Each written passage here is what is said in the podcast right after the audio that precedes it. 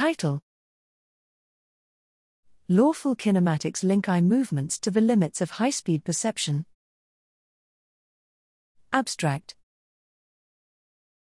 Perception relies on active sampling of the environment. What part of the physical world can be sensed is limited by biophysical constraints of sensory systems, but might be further constrained by the kinematic bounds of the motor actions that acquire sensory information. We tested this fundamental idea for humans' fastest and most frequent behavior, saccadic eye movements, which entails retinal motion that commonly escapes visual awareness.